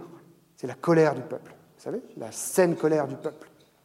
Cette colère, elle n'a pas de, sens. Elle est juste une colère. J'ai bien le droit d'être en colère quand même. On a trouvé ça dans les entretiens qu'on faisait avec les militants et les, électeurs du Front National. Je suis pas raciste, mais je suis quand même en colère. D'accord, mais enfin, en quoi c'est le problème des immigrés En quoi c'est le J'en sais rien, je suis en colère. Trouvez-moi un truc. Voilà, réglez mon problème. Ben, la colère, c'est une émotion majeure parce qu'elle succède à la dépression. Elle permet même de sortir parfois de la dépression. Or, c'est un état de dépression. Collective, social, mais un état de dépression. Le ressentiment, ça permet de rejeter la faute, et donc vous trouvez tout de suite la théorie du bouc émissaire. D'accord? Je rejette la faute. Bah, si je ne suis pas marié, c'est la faute aux juifs, ils prennent toutes les femmes. D'ailleurs, la rumeur d'Orléans, Edgar Morin, 1969, les juifs, ils prennent les jeunes femmes et ils les enlèvent dans les magasins de prêt-à-porter. Ceci, à l'arrière, ils les enlèvent et ils les envoient en Afrique. Bon, après étude, c'est les jeunes femmes qui avaient inventé toute une histoire, etc., etc., pour se faire un peu. Pour qu'enfin on s'intéresse à elles. Mais quand même, la rumeur avait, dans plusieurs villes de France, beaucoup couru. La théorie du bouc émissaire, c'est très important. Le bouc émissaire, c'est vraiment un bouquin, au départ, 14e, 15e siècle, dans les villages. On prend un bouc, on lui plante des banderilles avec, et dessus on met les petits mots avec ce qui ne va pas. Et le bouc, on lui plante des banderilles et il doit partir du village et mourir loin du village. Il emporte les mots loin du village. Aujourd'hui, vous savez que c'est devenu un peu différent, mais il y a toujours cet imaginaire-là derrière. Et enfin, la propagande populiste répond ainsi au double besoin, deux besoins, donner du sens à pourquoi c'est comme ça, pourquoi je n'ai pas ce que je veux, et permet un conflit. Il ouvre un conflit avec des adversaires. En gros, le ressentiment, ça permet de mêler dans un même rejet et rancune tous les objets de désir qui sont aussi des objets de rejet. On sait bien à quel point l'antisémitisme est à la fois objet de désir et de rejet, et euh, tout un tas d'autres mots sociaux également. Les politiques, les institutions, les étrangers, les déviants, bref, tous ceux qui se donnent, euh, qui, se donnent du plaisir ou qui font pas comme, pas comme nous, eh bien on les déteste et en même temps on les envie un petit peu. Voilà. Et la politique de ressentiment est utile en politique, et notamment pour les groupes qu'on vient d'étudier, pour créer un conflit fondateur d'un nouveau clivage, beaucoup plus simple, que gauche-droite, beaucoup plus simple que est-ouest. C'est nous contre eux. Et ça permet de créer un clivage. Et vous avez, nous, les gentils, ceux qui subissons, qui avions tout gagné, qui avions tout inventé, l'Europe, en gros, ou l'hindouisme, les hindous, ou les Chinois, ou les... Et puis eux, les autres, ceux qui viennent profiter. Voilà. Comment est-ce que les populismes répondent à ces besoins de rassurance? Ben, Tout simplement parce qu'ils utilisent une propagande efficace, qui touche à l'émotion, donc à ce qui est le plus profond en nous, et à ce qui nous rassemble, c'est-à-dire des morceaux de notre imaginaire, même inconscient. Je vous donne des exemples. La politique, c'est des croyances. A un monde meilleur, a une personnalité, un parti, une idée, une idéologie, tout ce que vous voulez, du logos, idéos, logos. Hein. C'est une croyance. C'est comme le religieux, ça nécessite, une fois, vous avez vu ça dans la conférence précédente, une foi, fidéo, et une propagation, propaganda. Propaganda fidéo, c'est la propagande. Hein. Voilà, 13e, 14e siècle, inventé par des, chrétiens, forcément. Les émotions, mais en fait, toutes les religions avaient inventé ça, enfin, avaient utilisé ça. Les émotions, elles peuvent être créées donc, appelées et manipulées par des symboles. C'est là le, lien entre les deux. Quand vous avez des affiches, des images, des imaginaires, etc., c'est des symboles qui vont faire le lien. Des discours et des symboles, des mots-clés. Hein, il y a plein de mots-clés qui vous rappellent du religieux, sans même que vous ayez à, vous en rendre compte. Des discours, des images, des sons qui parlent à une partie de notre inconscient collectif. Jeanne d'Arc en France, Charles Martel, Clovis, etc. En France, ça marche très très bien tout ça. Le Front National l'a récupéré. En positif, pour créer de l'empathie, de la confiance, de l'amour, ou en négatif. Hein, rejet, peur, haine. Ça marche comment? Ça marche comme ça. Vous avez ton peuple, c'est ta famille, tu dois les défendre. Et donc on fait une analogie, une analogie organique. Peuple égale famille. D'où Jean-Marie Le Pen disant Mais les étrangers vont bientôt arriver chez nous. Vous savez, ils vont débarquer, ils viendront chez vous, ils s'assieront à table, ils mangeront avec vous, avant d'aller violer euh, votre femme, votre fille, votre fils peut-être. 1982, l'heure de vérité. Première apparition médiatique de Jean-Marie Le Pen. Et il nous sort ça, tout bu, tout blanc. C'était joli comme du Homer. Voilà, ce qu'il y a derrière, c'est ça. Le peuple, c'est la famille, il faut le défendre. Et à droite, vous avez l'ennemi. Hein. le wesh-wesh de banlieue avec la casquette inversée, la batte de baseball et le gros chien méchant. Voilà. Et là, c'est le FNJ. C'est tu niques la France, tu dégages. C'est le E. C'est le combat. Ça crée l'identité familiale et le combat qu'il faut mener contre l'élément exogène. Et c'est dans une affiche, hein, c'est là. C'est l'affiche de. Ils ne sont même pas du Front National exactement. Ont, ils sont un peu, un, peu plus, un peu plus à droite, on va dire. Hein, c'est glisser une quenelle, vous savez, la fameuse quenelle dans l'urne. Voilà. Eux, ils sont en guerre contre tout le monde. Alors au départ, c'était contre les communistes. Jean-Marie Le Pen, c'était ça. Son engagement politique, c'était contre les communistes dans les années 50. Puis le sionisme, puis le mondialisme, puis l'immigration. Et aujourd'hui, c'est l'islamisme. Mais vous pouvez tout trouver là-haut. Il y a le flicage de l'Internet, la théorie du genre, le chômage, la fiscalité confiscatoire, le mariage homosexuel, l'immigration, le peuplement. Bref, bref, ils sont contre tout. Voilà, comme ça, c'est plus simple. Et puis, ils ont la tête de l'emploi. Hein, donc... Euh. Autre élément très important, dans toute politique de type émotionnel, c'est la relation directe entre le chef et son peuple. Et quand je dis le chef, ce n'est pas le leader, c'est le chef. C'est Gustave Le Bon, théorie du chef, psychologie des foules, etc. Jean-Marie Le Pen est parfait dans le rôle. Donald Trump est pas mal. Je vous passe les deux d'en bas à, gauche. Et Marine Le Pen a bien repris. Elle a un côté. Hein, on avait fait une, étude qualitative avec Téléviseur, hein, dans l'institut où j'étais directeur. On faisait regarder Marine Le Pen ses premières émissions télé, 2003, hein, à des, jeunes femmes et des jeunes hommes. Et ils nous disaient, mais c'est incroyable ce qu'elle ressemble à son père. Et ils ont commencé à mettre en place une théorie des sept erreurs, vous savez, les sept différences. Ce qu'elle a de différent de son père, c'est ça, ça et ça. Monsieur Lowe, c'est exactement son père. Hein. Et les gens adoraient voir comment Marine était en train de devenir la nouvelle chef, à la place du père. C'est pas anodin. Hein. la famille et la politique, il y a quelque chose qui se joue. Je vous l'ai montré avec les nations. Et même en politique, la tribu Le Pen, le clan Le Pen, c'est une famille qui incarne la nation. Parce qu'en fait, le Front National n'a jamais existé. Le Front National, c'est le lepénisme. Derrière, il y a plein de gens qui bossent, mais en gros, c'est Jean-Marie Le Pen qui a hérité des châteaux, des ceci, des cela. C'est lui qui a tenu l'affaire. Et c'est Marine aujourd'hui. Hein, ce sera sans doute la petite fille demain. C'est une famille. D'abord parce qu'elle a la légitimité de la tradition. Deuxièmement parce qu'il y a l'héritage. C'est très important l'héritage. Nous sommes des sociétés d'héritage. Dites à vos enfants ou à vos petits-enfants demain ou après-demain, en fait, euh, j'ai oublié de te dire, on a aboli l'héritage, il faut que tu te débrouilles, vous allez voir la réaction. On a une révolution, j'en suis sûr. Nous sommes des sociétés d'héritage, extrêmement fortement, ce qui est quand même la forme la plus, euh, disons, euh, illégale de ne pas payer d'impôts, l'héritage. Mais bon, bref. sociologiquement, on ne devrait pas hériter, mais bref. L'émotion filiale, dernier point. Une véritable émotion. Dès qu'on parle de famille, on parle d'émotion. Qu'on le veuille ou qu'on ne le veuille pas. C'est toujours pareil. On se tue mieux en famille, mais on se déteste et on s'adore aussi en famille, beaucoup mieux qu'ailleurs. Bref, tout ça fait, fait quoi? Fait qu'on mobilise un imaginaire patriotique et nationaliste qui vient de très loin. En France ou en Italie, ça vient de là. Hein, les fascistes, le faisceau italien, c'est Rome, c'est le faisceau romain avec la hache.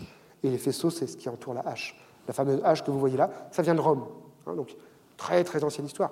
En France, ça va être une Jeanne d'Arc qui va incarner la patrie. Et puis il y a cette histoire de race qui n'est toujours pas résolue hein, et qui continue à nous travailler en termes d'émotion. Il y a ces ennemis bien identifiés qu'on connaît bien, qui sont rassurants parce que c'est des bons, bons ennemis, ça, pour ces groupuscules-là. C'est des ennemis solides parce qu'eux-mêmes savent parfois se mettre comme des ennemis euh, euh, réels. Alors, les Juifs, il paraît que les Juifs, euh, en 1915, dans l'Europe de l'Est, ils se croyaient tout permis. C'était absolument incroyable. Hein. Ça justifie quand même un peu qu'on les ait un peu dans le nez. Et aujourd'hui, il est évident que les islamistes ou l'islam se croient quand même un peu, etc. etc. Hein. Donc là, on a vraiment des ennemis bien repérables, bien, euh, qui sont des, des ennemis absolus. Voilà, tout ça pour créer un barrage. Puisqu'en fait, ces partis nous disent, nous sommes le barrage face à l'immigration. Et la crise de 2015-2016 a permis à ces partis de faire un bond, comme en Autriche, comme dans d'autres pays d'Europe de l'Est, qui se vivent. Souvenez-vous quand même que Vienne était assiégée par les Ottomans au XVIIe siècle, que c'est Vienne qui a tenu l'Europe. Et c'est ce qu'ils ont voulu rappeler le jour de leur élection. Il y a une vieille histoire qui se rejoue sans arrêt. Voilà, j'en finis là. J'espère vous avoir convaincu que les émotions, et notamment le ressentiment, sont la clé de voûte sur laquelle ces partis travaillent pour recomposer notre imaginaire politique et social. Je vous remercie.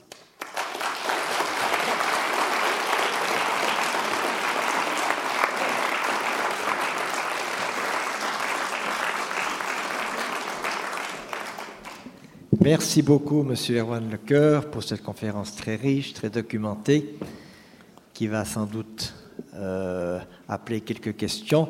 Nous avons dix bonnes minutes. Il faut qu'à 4 heures tout soit libéré, mais dix bonnes minutes en tout cas pour euh, entendre vos questions et les réponses de M. Lecoeur. Qui veut commencer? Euh, C'est bon? Oui, et concernant l'évolution de, la droite, que j'ai compris qu'il y a une évolution mais je me posais la question, et l'abstentionnisme? Parce qu'on ne les voit pas là. Et ça me semble un peu jouer aussi avec l'émotion, de notre émotion, la présentation d'à quelque sorte. Parce qu'on perd la, les poids qu'il y a à l'abstentionnisme. Je réponds à chaque fois. Euh, pour moi, l'abstentionnisme, c'est une forme d'émotion en effet. C'est ce que j'appellerais la sortie du jeu. C'est-à-dire, à un moment donné, je ne veux plus jouer avec vous, je ne vous reconnais plus comme représentant de ce que je vis, ce que je suis et qui je suis, je sors du jeu. En tout cas, la nouvelle forme d'abstentionnisme. Il y a un abstentionnisme qui fait 5 à 10% dans tous les pays, qui est l'abstentionnisme des gens qui ne s'intéressent pas à la politique, qui ne s'y sont, jamais intéressés, en général euh, plutôt peu diplômés, plutôt dans les, dans les campagnes, etc., etc. Mais il y a un nouvel abstentionnisme qui peut euh, progresser jusqu'à plus de 20 et 50 même en France à certaines élections, qui est un abstentionnisme de sortie du jeu. Hein. je ne veux plus jouer avec vous, vous ne me donnez plus, vous ne me donnez pas ce que je veux, hein, vous ne répondez pas à mes attentes, donc je ne vous donne pas mes voix. En gros, il y a une forme euh, d'utilisation de, la politique comme une consommation quasi économique. C'est un jeu économique, c'est la théorie des jeux de John Rawls notamment qui est en jeu. Donc il y a une émotion derrière en effet, qui est je ne veux plus jouer avec vous, je me retire, vous ne me reconnaissez pas à ma juste valeur. Ça rejoint un petit peu ce que je disais tout à l'heure sur le ressentiment.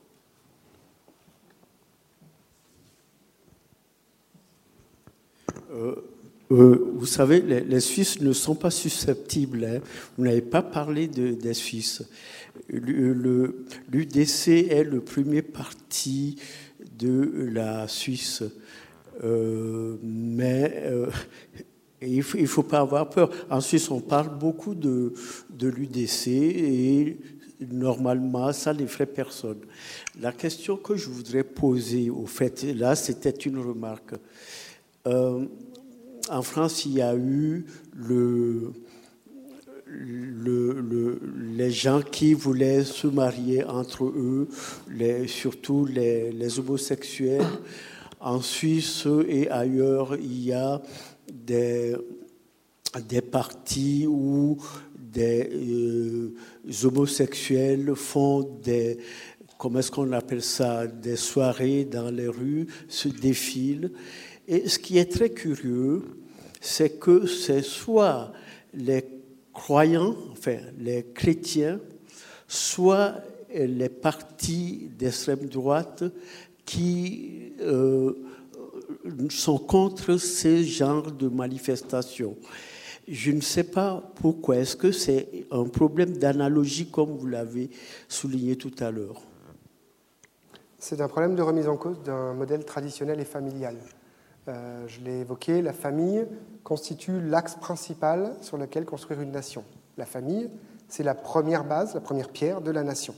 Si vous ne pouvez pas faire une famille avec des enfants, par exemple, alors vous n'aurez pas une nation qui tiendra debout.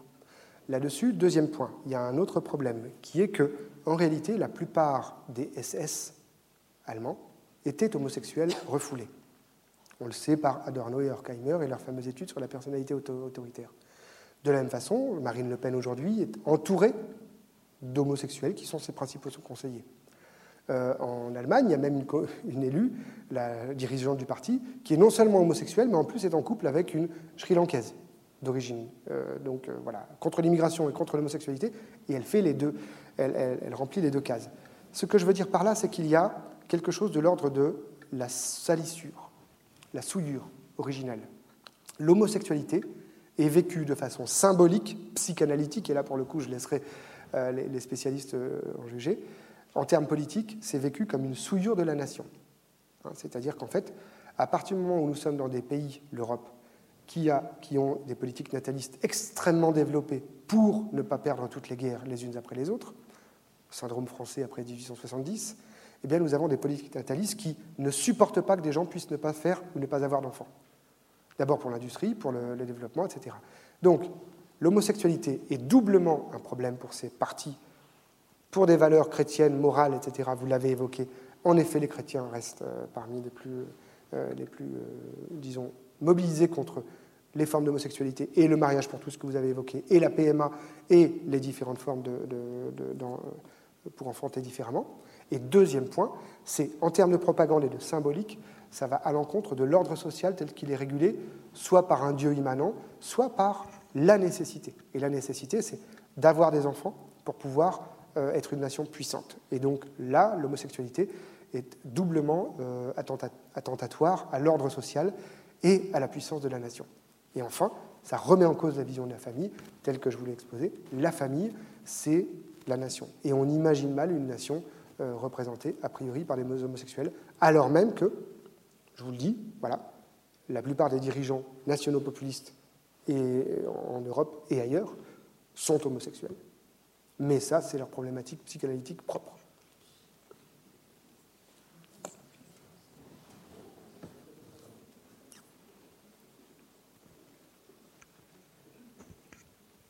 Oui, il ressort euh, de votre exposé que le populisme, c'est une opposition, un rejet constant, euh, que ce soit de l'autre, euh, de différentes races, de l'étranger, de l'élite, etc., etc.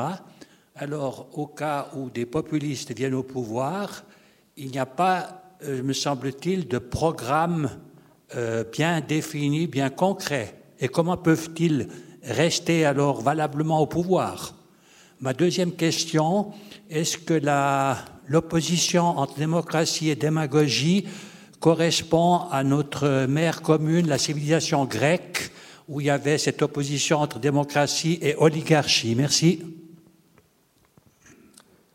Euh, pour la première question, euh, la deuxième. Oui, ça correspond en effet à, cette opposition euh, que certains faisaient, notamment Aristote, entre, et, il disait il vaudrait mieux finalement une forme d'oligarchie que l'anarchie qui pourrait résulter de la démocratie, puisque c'était tout le peuple à le pouvoir, mais ça peut, ça peut découler en anarchie, d'où le fait que ce n'était pas sa préférence.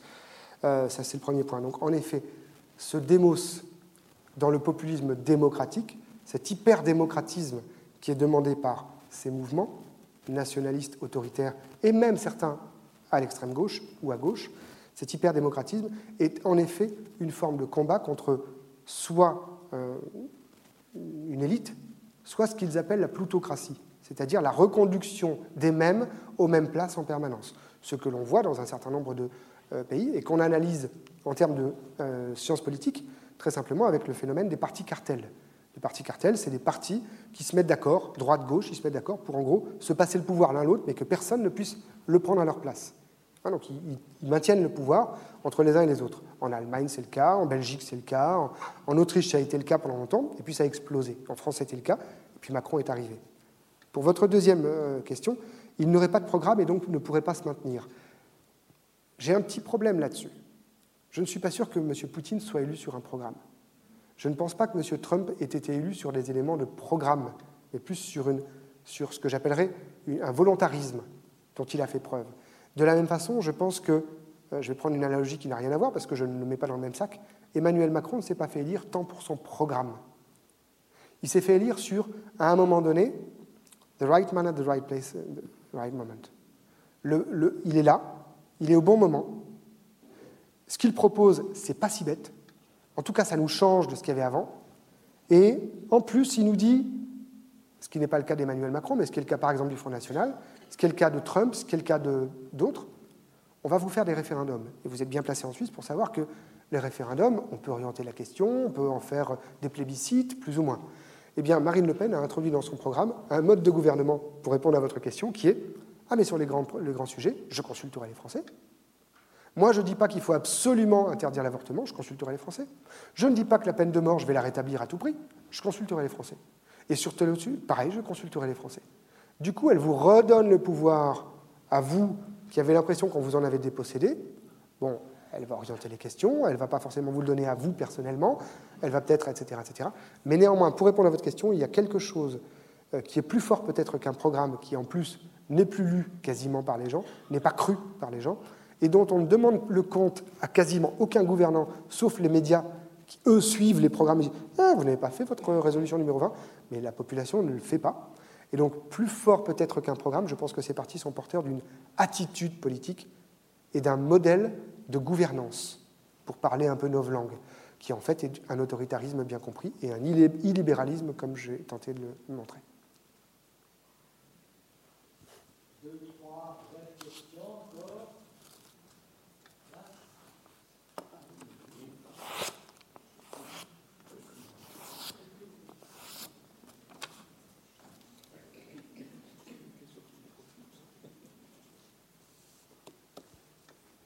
Sinon, je prendrais ça pour une reconnaissance d'une grande clarté de mon exposé.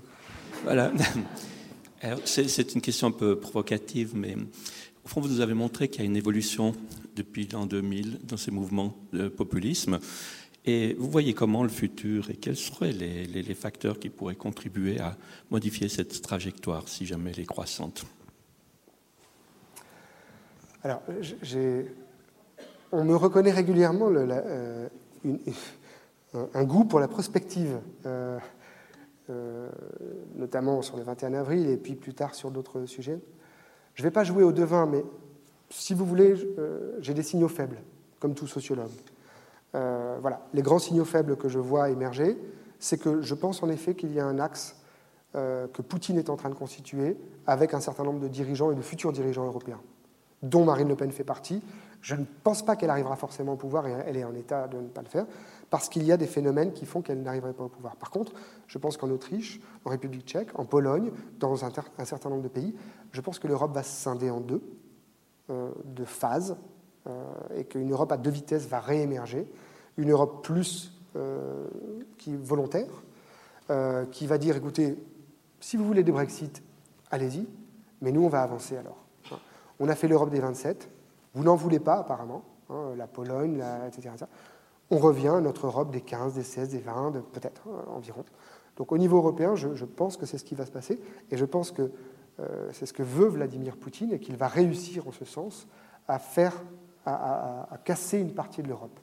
Néanmoins, comme le dit la fable du paysan chinois qui sans cesse a un nouvel événement qui arrive et qui montre que ce qui était une mauvaise nouvelle finalement se révèle être une bonne nouvelle, euh, ça peut aussi être une bonne nouvelle pour l'Europe que d'être entre guillemets débarrassé de ces poids euh, anti-européens qu'elle traîne avec M. Euh, Orban, avec la Pologne qui ne sait plus très bien où elle habite, avec tout un tas de choses, et faire en sorte que l'Europe se reconstitue sur des bases un peu plus, euh, d'abord renouvelées, un peu plus saines, et où elle, enfin, elle développe ce qui lui a manqué depuis le début, c'est-à-dire une citoyenneté et un volontarisme européen.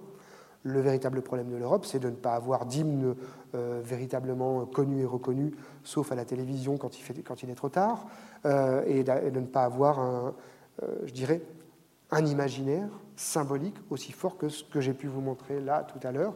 L'Europe est gentille, elle parle gentiment, parce que ce sont des fonctionnaires qui font la communication. ça ne marche plus. Donc peut-être que si l'Europe est confrontée à un conflit d'usage de l'idée européenne, alors elle pourrait se réveiller. Donc voilà, moi ce que je verrais, c'est ça, c'est que ces mouvements, on le vend en poupe, ils en ont encore moins pour dix ans, et donc il y a une dizaine d'années où on va continuer à les voir émerger fortement, et puis ensuite le retour de balancier, ce sera quand l'Europe unie, plus fédérale éventuellement, qui se sera constituée autour d'un noyau dur, sera à nouveau euh, l'élément central et polarisant de euh, l'état du monde euh, dans 10 ou 15 ans, quand, je dirais, l'Inde aura implosé socialement, que la Chine n'aura plus de fleuve à détourner et que les États-Unis auront enfin réélu un président.